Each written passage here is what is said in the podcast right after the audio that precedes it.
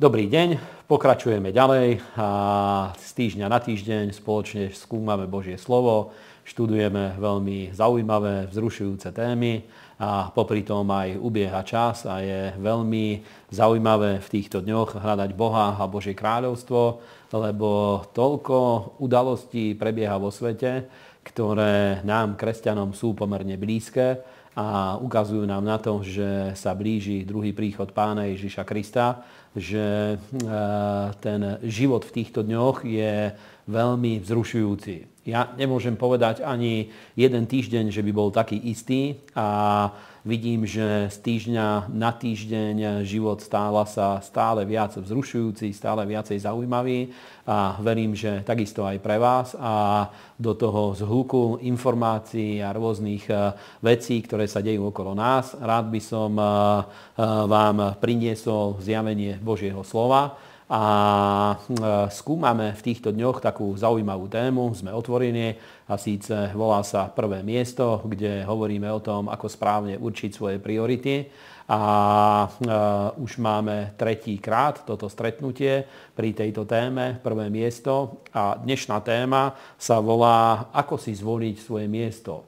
A chcel by som hovoriť o tom, ako sa správne zorientovať vo vzťahoch, pretože eh, v minulej časti sme hovorili, ako dať prvé veci na prvé miesto a síce ako vytvoriť životný štýl, kde dovolíme tomu, aby Božie slovo malo hlavný vplyv na náš život, na náš svetonázor, na životný štýl, na prostredie, v ktorom sa nachádzame, aby nás neovplyvňovali ľudia, medzi ktorými žijeme a tak ďalej, aspoň nie negatívne, pozitívne samozrejme môžu.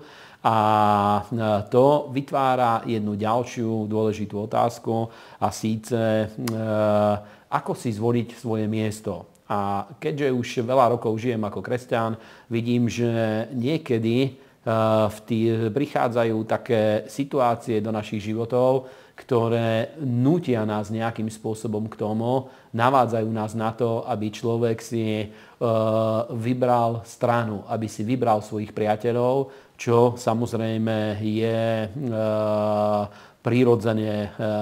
prirodzená voľba, pretože svojich príbuzných a rodinu sme si nemohli zvoliť, ale priateľov, ktorých máme, vďaka Bohu si môžeme zvoliť. Ale ako si zvoliť správne to prostredie, v ktorom žijeme, v ktorom sa nachádzame, to nie je úplne jednoduché.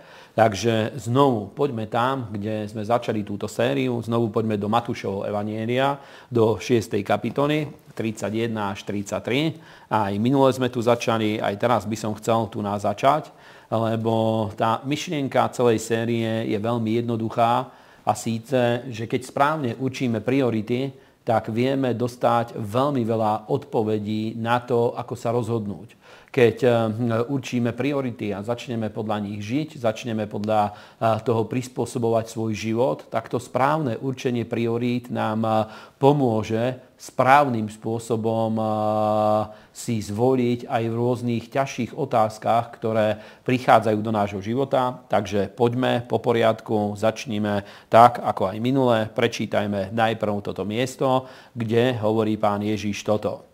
Nestarajte sa teda a nehovorte, čo budeme jesť, alebo čo budeme piť, alebo čím sa zaudejeme, lebo to všetko hľadajú pohania a veď váš nebeský Otec vie, že to všetko potrebujete. Ale hľadajte najprv kráľovstvo Božie a jeho spravodlivosť a to všetko vám bude pridané.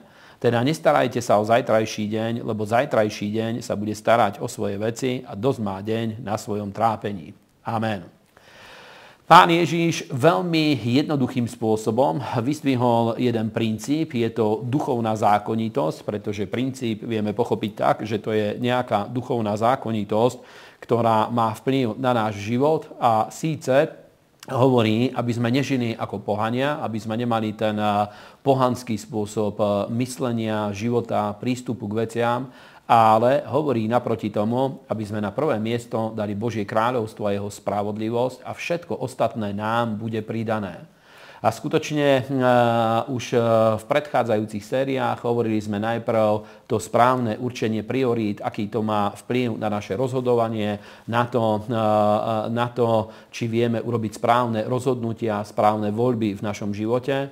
Minule sme hovorili o tom, čo sa deje, keď dáme Božie slovo na prvé miesto a uctievanie živého Boha. A dneska chcel by som hovoriť o tom, aký to má obrovský vplyv na to, napríklad, keď sme dali Božie kráľovstvo na prvé miesto a jeho spravodlivosť, aký to má vplyv na voľbu nášho prostredia alebo na voľbu toho, akým ľuďom dovolíme, aby na nás prívali, kto sa stane našim priateľom, kto sa stane našim blízkym ľuďom. A je isté, že ako kresťania, ja odkedy som sa znovu zrodil, ani raz som nevymenil zbor, teda už skoro 30 rokov žijem, nepoviem, že v tom istom prostredí, pretože církev sa vyvíja, niekedy veľmi dynamicky sa mení a musím povedať, že s tým prostredím, kde ja som sa stal kresťanom na začiatku 90. rokov, to prostredie, v ktorom dneska žijem, už nič nemá spoločné, pretože to prešlo takým obrovským vývojovým posunom vo všetkých možných oblastiach, že prostredie sa veľmi zmenilo. Cez to všetko môžem povedať, že za 30 rokov nezmenil som zbor, nezmenil som to, kto je môjim pastorom, nezmenil som to, eh, eh, kto sú mojimi priateľmi, aj keď niektorí ľudia prirodzene vypadli z môjho života, ale nezmenil som to portfólio prostredia, v ktorom žijem, v ktorom sa nachádzam.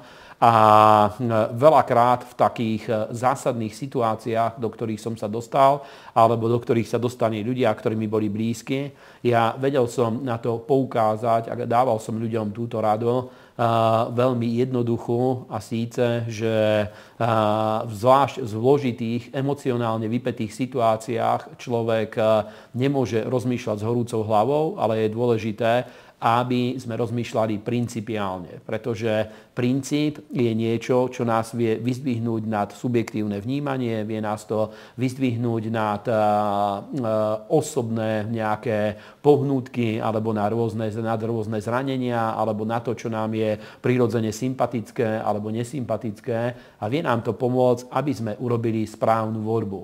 A práve preto keď máme túto sériu, prvé veci na prvom mieste, tak eh, nutne musíme sa dostať aj k tejto oblasti, čo sa týka medziľudských vzťahov, ako si zvoliť eh, priateľov alebo komu dovoliť, aby, bol, eh, aby mal vplyv na náš život, ako, koho je treba sa pridržať, koho je treba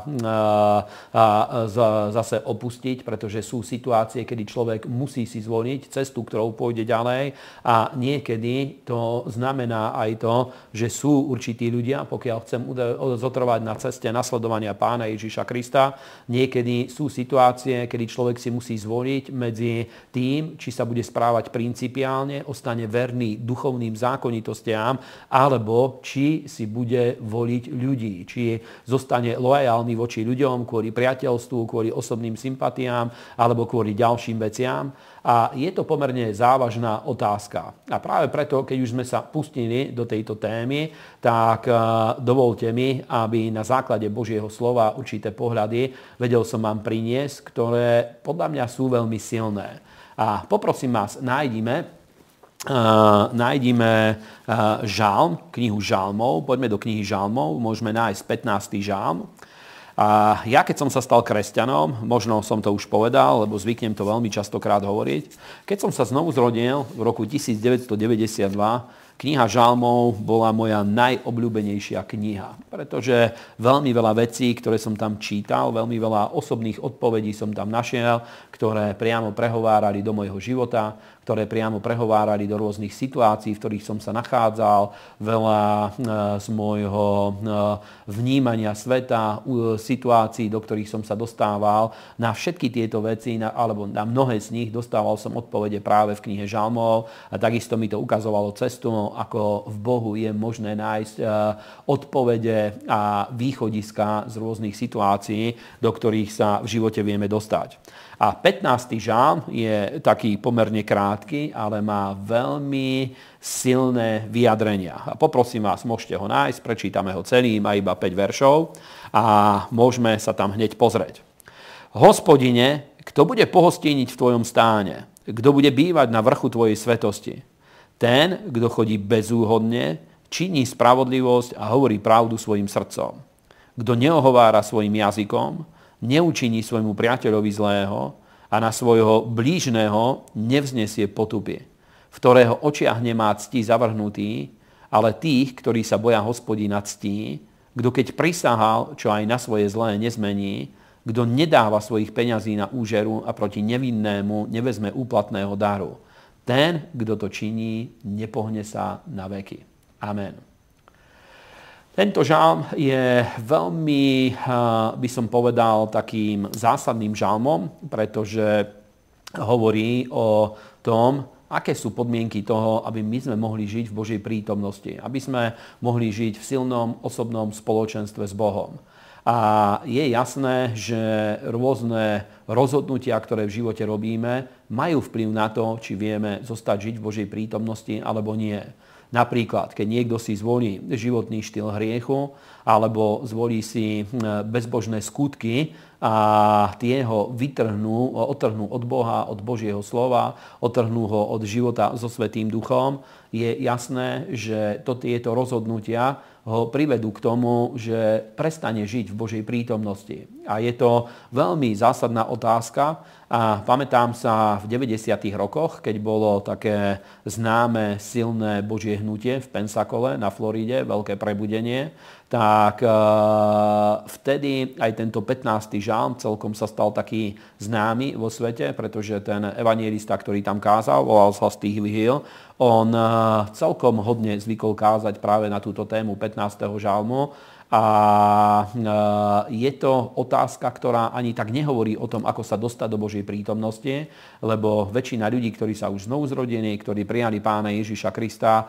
vedia, ako sa dostať e, blízko k Bohu, vedia, ako sa dostať do Božej prítomnosti. Skorej je otázka, ako v nej žiť tak, aby sme s nej nevypadli. A viete, že to je veľakrát ešte ťažšia otázka, ako dostať sa do Božej prítomnosti, je ako tam ostať.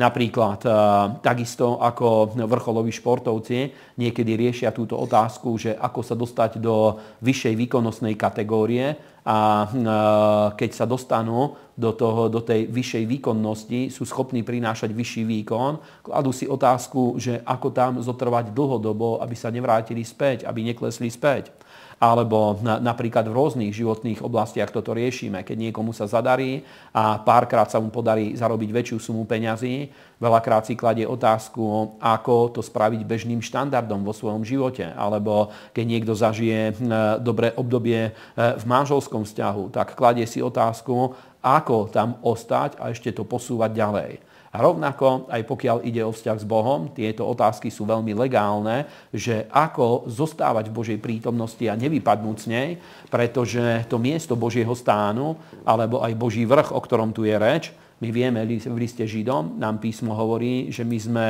sa dostali k tomu Božiemu vrchu, dostali sme sa k Sionu, k miestu, kde prebýva Božia prítomnosť a práve o tom mieste je tu reč, že kto bude bývať na tom mieste Božej prítomnosti a nevypadne odtiaľ.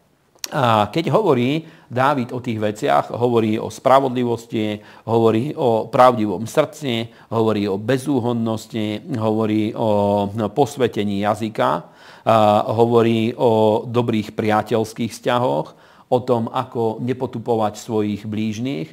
A potom hovorí veľmi zaujímavú vec v 4. verši, že v ktorého očiach nemá cti zavrhnutý, ale tých, ktorí sa boja hospodina ctí kto keď prisahal, čo aj na svoje zlé, nezmení a tak ďalej.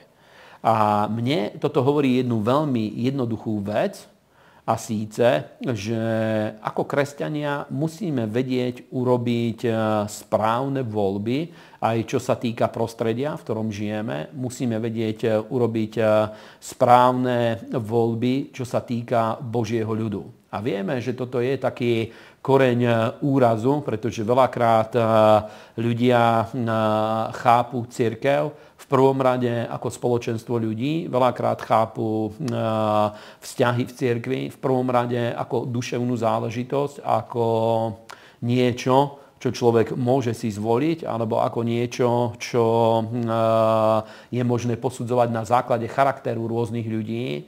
A musím vám povedať, že Biblia o tom ale hovorí úplne ináč, pretože církev, život v cirkvi, spoločenstvo veriacich, to je principiálna otázka. To je duchovná zákonitosť, je to, eh, je to voľba, ktorú každý človek vo svojom živote robí, musí ňou, musí ňou prejsť a to, či si zvolím správne alebo nie, to je veľmi závažná vec, ktorá ovplyvní život každého jedného človeka. A videl som počas rokov, že eh, v tých eh, zlomových situáciách niektorí ľudia sa nevedeli dobre rozhodnúť, pretože eh, rozmýšľali na základe emócií a na základe sympatí k rôznym ľuďom, nie na základe principiálneho prístupu, že čo je správne v Božích očiach. Napríklad, keď, eh, keď eh, eh, nastali také konfliktné situácie v ich okolí, veľakrát vidím, že kresťania majú takú tendenciu, že chcú spravodlivo rozsúdiť vec. Že chcú, chcú prísť na to, že kde je koreň problému. A musím vám povedať, že z môjho pohľadu toto nie je vždycky je úplne správny prístup, nie vždycky je to správna otázka, pretože môže sa stať napríklad, že ľudia, ktorých Boh evidentne pomazal a povolal do služby, urobia chybu. A keď toto chcem rozsúdiť a prídem na to, že hm, človek, ktorého Boh postavil do môjho života, aby bol napríklad služobným darom, keď aj urobil chybu a ja prídem na to, že urobil chybu a to spôsobí, že ja si ho zľahčím v mojich očiach, to môže spôsobiť veľmi vážne, devastujúce škody na môj život alebo na životy ľudí eh, alebo na životy ďalších ľudí. A práve preto my musíme rozmýšľať principiálne v rôznych otázkach. A bol som raz na jednom stretnutí, ktoré pre mňa bolo veľmi zaujímavé, kde eh, bol som eh, na takom stretnutí pastorov, bol tam aj pastor Šándor a on hovoril o jednej veľmi ťažkej situácii, ktorú zažil táto situácia sa týkala práve vzťahu s Derekom Princom, pretože pastor Šándor bol blízky priateľ s Derekom Princom a Derek Prince zasial do služby, ktorá bola v Budapešti, určité také rozdelenie. A vtedy Šándor hovorí, že bolo to pre neho veľmi ťažké, ale vedel sa s tým vysporiadať, lebo hovorí, že veľký strom má aj veľký tieň a je pravda, že niekedy ľudia, ktorých Boh poslal na požehnanie do nášho života a je to principiálna otázka, či ostaneme v ich blízkosti, títo ľudia niekedy môžu urobiť veci, ktoré takto vyzerá, že možná, že neboli v náš prospech. Ale otázka je, či Boh týchto ľudí poslal do nášho života na požehnanie alebo nie. A to si každý musí vedieť zodpovedať vo svojom vnútri a vo svojom srdci. A Šándor vtedy povedal zaujímavú vec, že aj vodcov v cirkvi netreba nasledovať napríklad takým slepým spôsobom, považovať ich za bezchybných ľudí, lebo hovorí, že my nenasledujeme ľudí, ale nasledujeme pomazanie, ktoré je v ich živote. A je treba vedieť toto rozsúdiť a vnímať, že hm, e, skutočne každý človek má právo urobiť svoje chyby, každý človek má právo hm, e, urobiť aj veci, ktoré možná, že nie sú až také správne. Naša úloha je, že musíme im vedieť odpustiť, ale ďalšia vec je, že musíme vedieť rozpoznať cez to všetko, že hm, kedy skrze nich jedná pomazanie a v týchto chvíľach je dôležité, aby pomazania sme sa držali. A veľakrát ľudia nevedia urobiť správne, spracovať tieto veci, nevedia úplne správne urobiť tieto voľby. Preto chcel by som vám ukázať v Biblii niektoré situácie, ktoré sú veľmi zaujímavé, ktoré hovoria práve o tom, ako si voliť priateľov, ako v rôznych exponovaných situáciách, ktoré vznikajú, ako sa správne rozhodnúť, keď e, ako správne principiálne rozmýšľať ohľadne toho, kto zostane môjim priateľom, ako ho vypustím zo svojho života, lebo Biblia nám tieto situácie, vďaka Bohu, veľmi jasne opisuje. A teraz ani nehovorím o vzťahu s neveriacimi ľuďmi a poprosím vás, nájdime prvý list Korinským, 5. kapitola, 9 až 13 toto je veľmi dobré a veľmi silné slovo, ktoré nám vysvetľuje vzťah voči ľuďom, ktorí nepoznajú pána. A tu hovorí Apoštol Pavol veľmi jednoduchú vec, že písal som vám v liste, aby ste sa nemiešali so smilníkmi, Ale vôbec nie so smilníkmi tohto sveta, alebo s lakomcami a s dráčmi, alebo s modlármi, pretože by ste museli výjsť zo sveta. Ale teraz som vám písal nemiešať sa, keby sa niekto volal bratom a bol smilník, alebo lakomec, alebo modlár, alebo nadávač, alebo opilec, alebo dráč. S takým ani nejesť, lebo čože je mne do toho, aby som, aby som mal súdiť tých, ktorí sú vonku. Či vy nesúdite tých, ktorí sú vnútri? A tých, ktorí sú vonku, súdi Boh a vylúčte toho zlého sami spomedzi seba. Amen. Nechcem veľmi hlboko ísť do týchto vecí, lebo mohli by sme sa dostať do veľmi sporných otázok, ale e, vidíme jeden dôležitý princíp, že Božie slovo hovorí, že my máme voliť, čo sa týka priateľstva alebo spoločenstva s ľuďmi, máme voliť e, s ľuďmi, ktorý, e, s ktorými máme duchovné spoločenstvo. Pretože duchovné spoločenstvo je nadradené prirodzenému spoločenstvu a napríklad to, keď niekto má príbuzných, ktorí žijú v hriechoch, ja neviem, niekto sa stane kresťanom a jeho otec je opilec, alebo keby bol aj zlodej, alebo aj vrahom, to, si to nás nemôže ovplyvniť vo vzťahu voči týmto ľuďom. My musíme odpustiť, nesúhlasíme s ich hriechmi, ale cez to všetko im prejavujeme úctu. Sú naši rodičia, bratia, sestry a tak ďalej. Sú našimi, e, zostávajú súčasťami nášho rodinného kruhu a my samozrejme nemusíme súhlasiť s ich hriechmi. Alebo niekto môže mať príbuzných, ktorí sú okultisti, vešci a rôzni ďalší ľudia a cez to všetko zostávajú našimi príbuznými a musíme sa naučiť, ako žiť v ich blízkosti.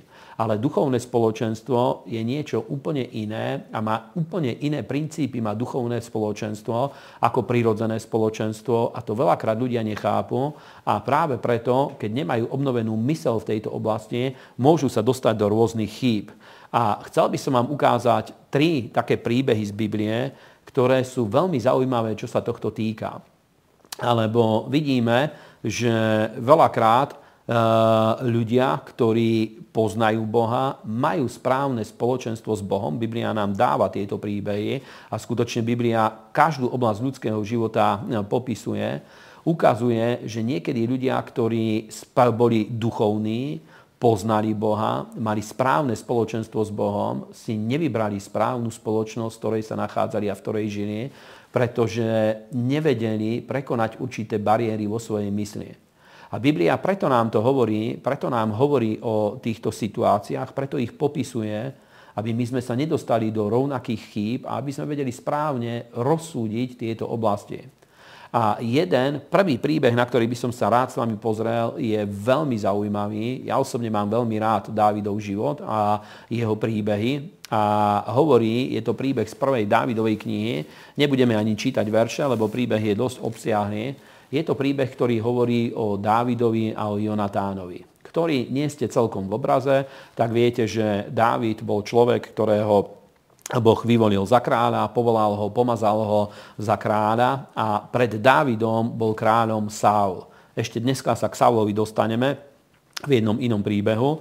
A Saul bol človek, ktorého na začiatku Boh pomazal eh, svetým duchom a mocou, ale nestal sa človekom, ktorý by dal Božie slovo na prvé miesto. O tom sme hovorili minulý týždeň, ako dať Božie slovo na prvé miesto. A pretože nedal Božie slovo na prvé miesto, dostal sa do vecí, kvôli ktorým ho Boh zavrhol a prestal ho podporovať a vyvolil iného kráľa a síce Dávida. A Saul mal syna, ktorý sa volal Jonatán. Jonatán bol prvorodeným synom Saulovým, bol dedičom Saulovho kráľovstva a bol veľmi udatný človek. Mal správ srdce na správnom mieste, bol veľmi horlivý pre pána. Božie slovo nám hovorí niekoľko zaujímavých príbehov, ako hrdinským spôsobom priniesol víťazstvo nad Filištínmi a k tomu bol, mal správne nastavené srdce, lebo vedel rozpoznať to, že Boh prisúdil kráľovstvo k Dávidovi mal natoľko dobré, silné vnútorné spoločenstvo s Bohom, že vedel tieto veci rozpoznať ale e, dokonca urobil zmluvu s Dávidom a hovorí, že keď Boh ťa urobí kráľom, prisahaj mi, že ja budem druhým hneď po tebe a že nepostavíš sa proti mne, ani proti mojim deťom a tak ďalej, nespravíš nás outsidermi, nevytlačíš nás na okraj spoločenského života, ale ja budem druhý hneď po tebe. Urobil takúto zmluvu s Dávidom. A Dávid svoju časť skutočne naplnil, ale Jonatán svoju časť nenaplnil, pretože Jonatán si nevyvolil dobrú voľbu, kde je jeho miesto keď išlo o tento konflikt, zachoval sa tak, ako veľakrát sa zachovajú kresťania, že chcel ostať nestranný. A keďže prirodzene patril do tábora svojho otca, tam aj ostal. Ostal v tomto tábore svojho otca a nepostavil sa na stranu Dávida, keď Dávid sa stal vyhnanec, možno zo zištných dôvodov, pretože pohodlnejšie bolo žiť ako princ, ako e, človek, ktorý e, má k dispozícii všetko, čo potrebuje na kráľovskom dvore kdežto Dávid bol vyhnanec. Dokonca ho prenasledovala tajná služba, štátna polícia a tak ďalej. Armáda ho prenasledovala a bol úplným outsiderom, bol postavený mimo zákon. A v tomto, v tejto situácii e, pre Jonatána bolo pohodlnejšie ostať v blízkosti svojho otca Saula. A popri tom vedel ale, že Boh je na strane Dávida. A je zaujímavé, že Biblia hovorí, že Jonatán zomrel spolu so Saulom, aj keď mal zjavenie, kto je Dávid a vedel, že Boh Dávida ustanoví za kráľa, neurobil správne rozhodnutie vo svojom živote. Dávid rešpektoval Jonatána, považoval ho za hrdinu a dokonca v prvej kapitole 2. Samuelovej knihy je jeden žalm, ktorý Dávid spieval, kde hovorí o Jonatánovi aj o Saulovi ako o hrdinoch ako o pomazaných hrdinoch, ale dá sa vidieť, že Jonatán si nevyvolil dobrú stranu a práve preto zišiel z Božej cesty a zomrel spolu so svojím otcom Saulom. A práve o tomto nám hovorí, to je ten princíp, ktorý nám vyzdvihuje 15. Eh, eh, žálm, ktorý hovorí, že iba ten vie zostať na vrchu Božom, vie prebývať v Božom stáne a ostať na mieste Božej prítomnosti, v ktorého očiach nemá cti ten, kto je zavrhnutý pred Bohom.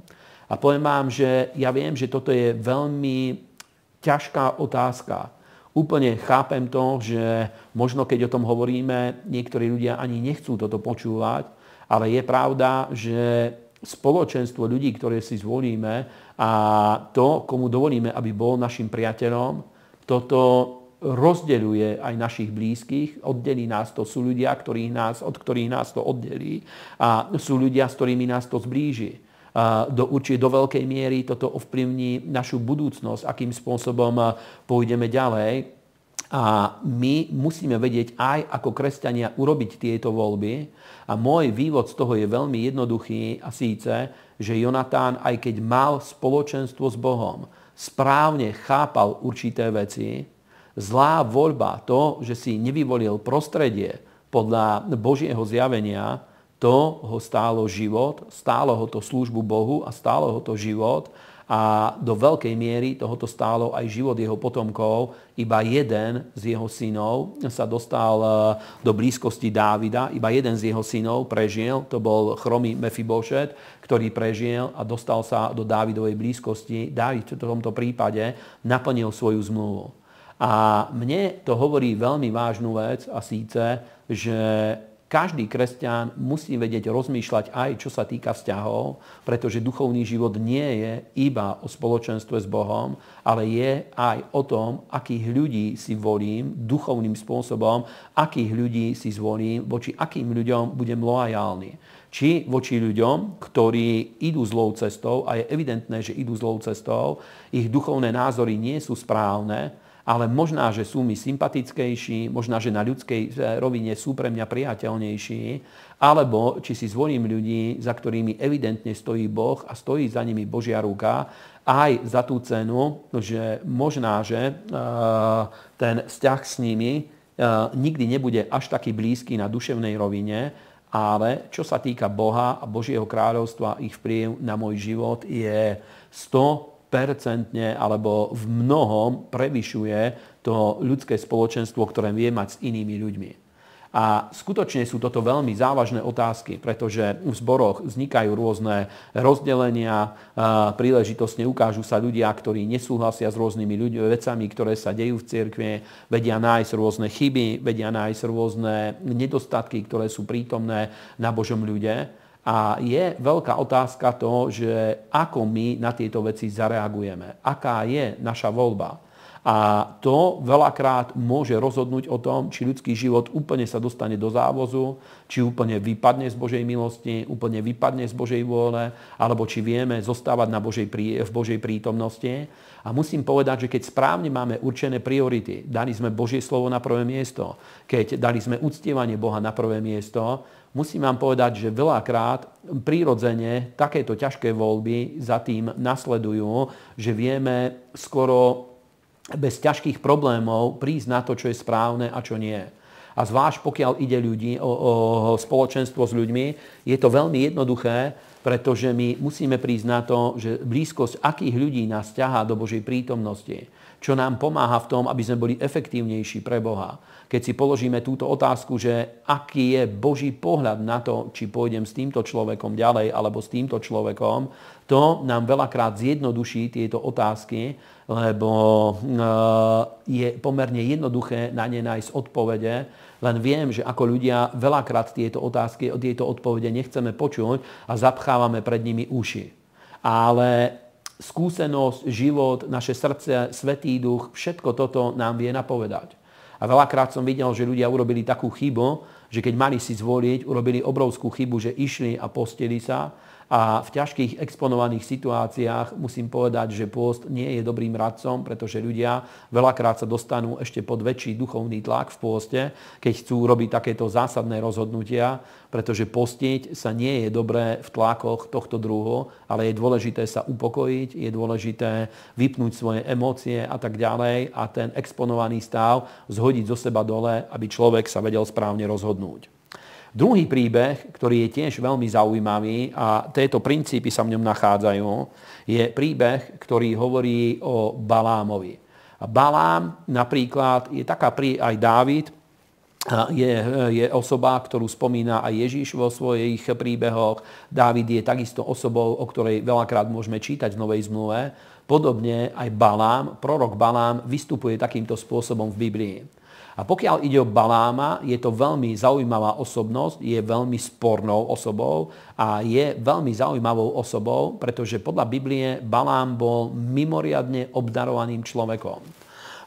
Dokonca bol známy a mal rešpekt aj u ľudí zo sveta a vedeli, že je moc prítomná v jeho živote.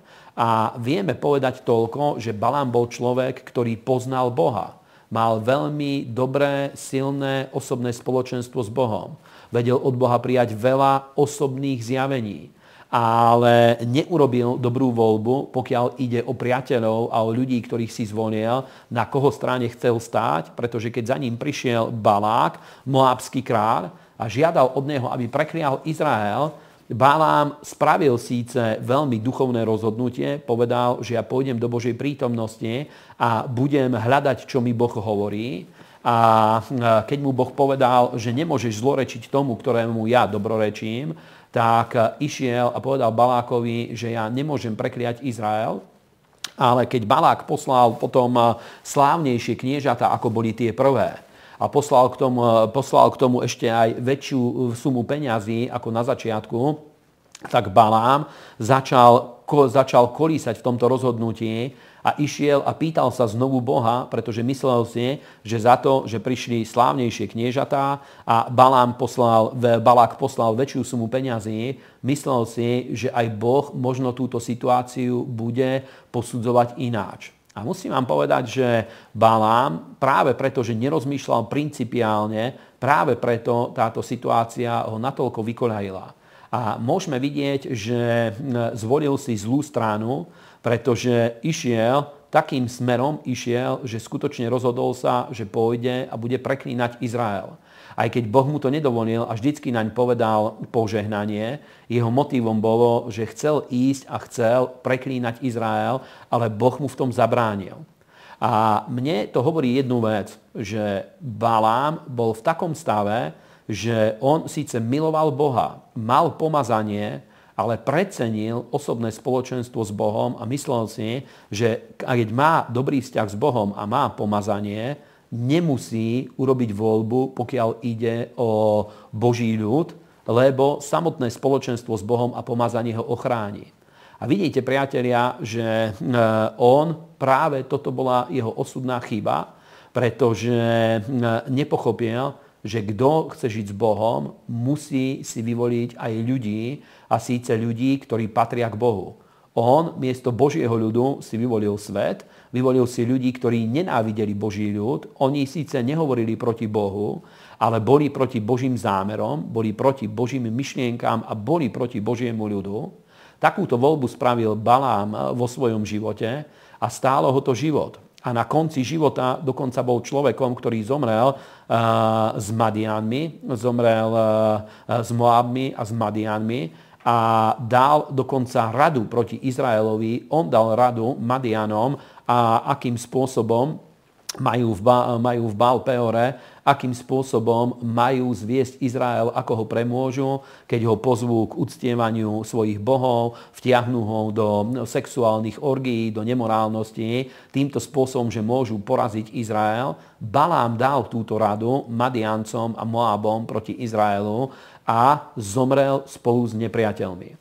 A znovu, táto situácia je natoľko exponovaná, je natoľko zaujímavá, že e, každý kresťan mal by vo svojom vnútri prehodnotiť to, že ako, aký my máme vzťah voči cirkvi, aký my máme vzťah voči Božiemu kráľovstvu, aký máme vzťah voči Božím mužom, ktorí reprezentujú Božie kráľovstvo, aký máme vzťah voči pomazaným Božím služobníkom a tak ďalej, musíme tieto veci prehodnotiť. A keď hovoríme o Balámovi, je možné, že on mal predtým nejakú osobnú skúsenosť so Židmi alebo s Izraelom ako takým, ktorá nemusela byť pozitívna, pretože to, že niekto bol Židom alebo patril k Izraelu, to ešte neznamená, že museli byť dokonalými alebo 100% ľuďmi. Takisto ako ľudia v cirkvi nie sú 100% ľuďmi iba za to, že patria k cirkvi a že sa znovu zrodili. A dokonca je možné, že veľakrát ľudia, ktorí patria k cirkvi, by si aj zaslúžili odsúdenie ako také, ale musíme vedieť jednu vec, že my musíme rozmýšľať principiálne, pretože pravdepodobne aj my je možné, že či už úmyselne alebo neúmyselne, veľakrát sme mohli pohoršiť iných ľudí. A práve v týchto ťažkých otázkach je dôležité rozmýšľať principiálne a pýtať sa, že na koho strane je Boh. A vidíme v Biblii, že Boh je vždycky na strane cirkvi, je na strane Božieho ľudu, je na strane spoločenstva veriacich, nie je na strane jednotlivcov. Tým nechcem povedať, že e, zase ľudí, ktorí sú v cirkvi, pastori a ďalší ľudia, že nebudú súdení Bohom, pretože každý sa postaví pred súdnu stolicu Kristovu, ale keď mám voliť napríklad medzi ľuďmi, ktorí žijú vo svete, alebo ktorí sa správajú voči cirkvi a voči Božiemu ľudu, alebo voči kresťanom tak ako svet, alebo mám voliť medzi, medzi ľuďmi, ktorí principiálne sú zasadení v cirkvi a žijú podľa princípov Božieho slova, tak je jasné, že zvolím si skupinu ľudí, ktorí v tejto oblasti života v cirkvi rozmýšľajú principiálne a nie sú proti cirkvi, pretože je možné vidieť jeden je veľmi zaujímavý fenomén, ktorý sa ukázal aj u Baláma, že ľudia, ktorí neurobia túto voľbu, mnohokrát na konci sa stanú nepriateľmi a prenasledovateľmi cirkvi a Božieho ľudu a Božej práce začnú ohovárať pastorov, začnú ohovárať kresťanov, ktorí sú lojálni voči cirkvi, začnú ich považovať za, za rovnakých, ako sú ľudia vo svete, alebo ešte veľakrát ľudia, ľudí vo svete považujú za lepších a priateľnejších ako kresťanov.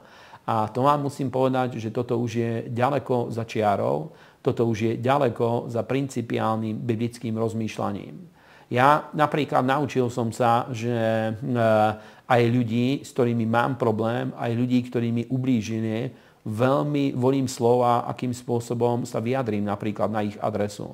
Aj keď viem, že sú ľudia, ktorí mňa ohovárajú, ktorí e, najradšej by získali ľudí, ktorí patria do našej služby, chceli by ich odtiahnuť, chceli by nás ohovárať a tak ďalej. Veľmi volím to, ako sa vyjadriť na ich adresu, pretože ja nechcem hovoriť zle proti Božím deťom, toto som sa naučil.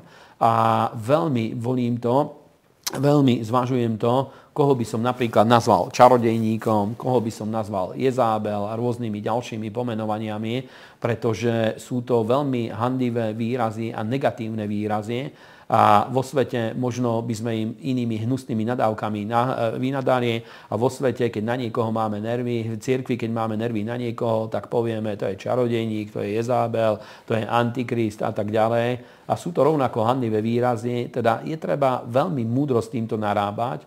Na druhú stranu je treba rozsúdiť, čo je zlé a čo je dobré.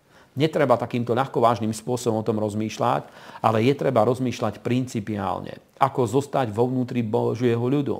Ako zostať vo vnútri, e, e, vo vnútri prebudenia. Ako zostať vo vnútri hnutia Svetého Ducha. A veľakrát sa stane, je to veľmi zaujímavé, veľakrát sa stane, a minule som videl, že určití ľudia, ktorí eh, odišli z cirkvy s nie veľmi dobrými vnútornými postojmi. Už či mali pravdu alebo nie, to nechcem teraz posudzovať, ale nikdy nie je to také jednoznačné, ako sa to eh, zvykne prezentovať. Títo ľudia napríklad prišli, eh, dali svoj život pod službu, kde ich vyučujú Božie slovo katolíci. A to je už veľká otázka, že či toto ešte je úplne v poriadku, alebo nie je, keď ľudia, ktorí nemajú jednoznačnú duchovnú identitu, keď takýmto ľuďom niekto dovolí, aby na nich vplývali a vyučovali ich Božím slovom. Teda, priatelia, tieto otázky sú veľmi ťažké a je treba, aby my sme principiálne hľadali odpovede, že čo je princíp Božieho slova a Božieho kráľovstva a nie na základe emócií, aby sme rozmýšľali. Ďalšie zaujímavé miesto, ktoré dá sa povedať, napríklad je, že ďalší príbeh, ktorý v Biblii vidíme, je príbeh Jozefa a jeho bratov. A znovu tu vidíme túto zaujímavú vec, že Jozef bol človek, ktorého Boh evidentne povolal a jeho bratia, pretože mali telesné chápanie a telesné zmýšľanie, postavili sa proti Jozefovi. A ich argumenty boli veľmi silné. Hovoria, že Jozef sa nad nás povyšuje. Myslí si, že je niečo viacej ako ja. Vidíme, že nás, náš otec ho má radšej ako nás a uprednostňuje, uprednostňuje ho pred nami. A toto boli ich argumenty a v ich predstavách bolo správne, že sa Jozefa zbravili, lebo ho bolo treba potrestať za to, akým spôsobom sa správa.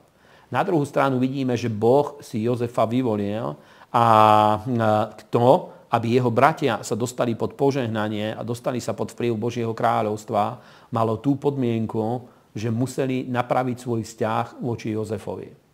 A toto veľakrát si ľudia neuvedomujú, pretože my nesmieme získať zlý vnútorný postoj voči ľuďom, ktorých evidentne Boh povolal pre službu a umiestnil ich pre službu v našom živote. Toto každý musí vedieť zvážiť vo svojom živote, každý musí vedieť eh, tieto veci dobre si premyslieť a musíš sa naučiť rozmýšľať principiálne, aby si dlhodobo vedel ostávať a žiť v Božom dome a v Božom kráľovstve. Posledný príbeh, lebo máme ešte jeden príbeh a vedeli by sme takto prejsť mnohými časťami Biblie, či už sa to týka Mojžiša, lebo viete, že aj proti Mojžišovi sa ľudia postavili. Ale ďalší príbeh, veľmi zaujímavý je, Samuelov príbeh, a toto si aj prečítajme, nájdime prvú Samuelovú knihu, 15. kapitolu, a posledný verš v 15. kapitole a prvý verš v 16. kapitole. Je to veľmi zaujímavé miesto. Samuel bol zakladateľom prorockého hnutia v Izraeli a on mal tú výsadu, že pomazal prvého kráľa, ktorý bol v Izraeli, kráľa Saula. My už sme ho dneska trochu spomenuli nájdime posledný verš teda v 15. kapitole, 1. Samuelova kniha. Už to hľadám. A keď Boh odmietol Samuela, eh, pardon, Saula, Samuel za ním veľmi žialil. A môžeme sa na to pozrieť, 35. verš a potom v 16. kapitole 1. verš. A Samuel neišiel viacej vidieť Saula, ani ho nevidel až do dňa jeho smrti, lebo Samuel žialil nad Saulom a hospodin ľutoval, že učinil Saula kráľom nad Izraelom. A hospodin riekol Samuelovi, až dokedy ty budeš žialiť za Saulom, keď som ho ja zavrhol, aby nekráľoval nad Izraelom. Naplň svoj roh olejom a poď, pošlem ťa k Izaimu Betlehemskému, lebo tam medzi jeho synmi som videl toho, ktorý mi bude kráľom. A tak ďalej. A vidíme, že Samuel takisto na začiatku rozmýšľal úplne prirodzeným spôsobom. Mal taký vzťah voči Saulovi, ako otec voči dieťaťu, pretože bol v nejakom zmysle jeho duchovným synom, aj keď odklonil sa z tejto cesty. A vidíme, že Samuel uh, skutočne úprimne žialil a bolo mu smutno za Saulom. Na ľudskej stránke mu bol Saul veľmi sympatický, príjemný človek. A Boh ho ale napomenul a hovorí mu, že dokedy budeš žialiť za Saulom, pretože ja som ho zavrhol, ty musíš ísť ďalej. A priatelia, práve preto som o tom chcel hovoriť, pretože v duchovnom živote my si musíme zvoliť, ktorí si sú tí ľudia, s ktorými vieme ďalej nasledovať pána bez toho, aby sme porušili princípy Božieho slova. A tu je treba naučiť sa nerozmýšľať duševne, nerozmýšľať na základe osobných sympatí, na základe rôznych emócií, ale musíme sa naučiť rozmýšľať podľa princípov Božieho slova pretože to nás prevedie hociakým ťažkým obdobím, aj obdobiami rôznych konfliktov, rôznych nedorozumení, rôznych ťažkostí. A vďaka Bohu my v službe a v cirkvi máme veľmi dobré obdobie, ale cítil som, že je dobré na toto poukázať, pretože keď hovoríme o tom, že prvé veci dávame na prvé miesto, my musíme, aj čo sa týka vzťahov, na prvé miesto dávať Božie kráľovstvo. A práve to je ten princíp, ktorý Božie slovo hovorí, že keď to robíme, tak Boh nás požehná vo všetkých ostatných oblastiach. A to vám prajem, aby Božia milosť a pánové požehnanie bolo na vás aj počas týchto dní, aby vedeli ste urobiť dobré voľby vo svojich životoch, vo svojej budúcnosti, v tých nasledujúcich obdobiach, ktoré sú pred vami. A opäť by som chcel na konci tohto stretnutia sa modliť. Svetý Bože, v mene Ježiša Krista ja ťa chválim a vyvyšujem a ďakujem ti za pravdu Tvojho slova. Ďakujem ti, Pane, že Tvoje slovo je pravdou a ďakujem ti za princípy Božieho slova, že nám ich zjavuješ skrze Svetého Ducha a ďakujem ti, že spoločne ich môžeme skúmať v Tvojom slove a prosím ťa mene Ježiša Krista, aby si požehnal mojich drahých bratov a sestry, aby každý vedel urobiť také rozhodnutia vo svojom živote, ktorého, ktoré nás posúvajú k tomu, aby sme zostávali na ceste s Tebou, aby sme zostávali na ceste Božieho kráľovstva, aby náš život sa rozvíjal, aby sa budoval, Pane, v Tvojej sláve. A ťa, aby každý vedel na základe Tvojho slova rozsudzovať veci, situácie. Modlím sa v mene Ježíš, aby si nás požehnal dobrými, dlhotrvajúcimi vzťahmi, vzťahmi, ktoré majú silnú duchovnú hodnotu a vedia nás posúvať v službe Božieho kráľovstva dopredu a nie oslabovať a oddeľovať od Božieho ľudu. Páne, ja ti ďakujem za cirkev, ďakujem ti za spoločenstvo veriacich, ďakujem ti, že si nás urobil súčasťou hnutia, ku ktorému patríme. Ďakujem ti za pastora Jarda, aj za všetkých ostatných pastorov a prosím ťa, aby bolo na nás tvoje požehnanie, aby bolo požehnanie na zboroch, na všetkých veriacich, na ich rodinách, na ich práci. A modlím sa, Bože, aby dal si nám milosť, aby vo všetkom sme vedeli dávať Božie kráľovstvo na prvé miesto. Mene Ježíš. Amen.